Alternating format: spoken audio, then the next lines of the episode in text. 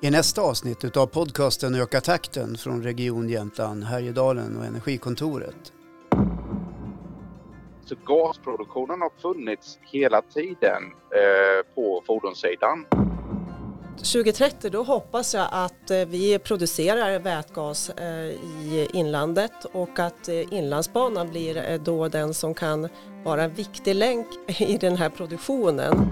Det är en ganska cool framtidsvision att tänka sig att, att det skulle kunna vara möjligt att köra helt lokalproducerat 2030 på, på biogas, på vätgas, på el.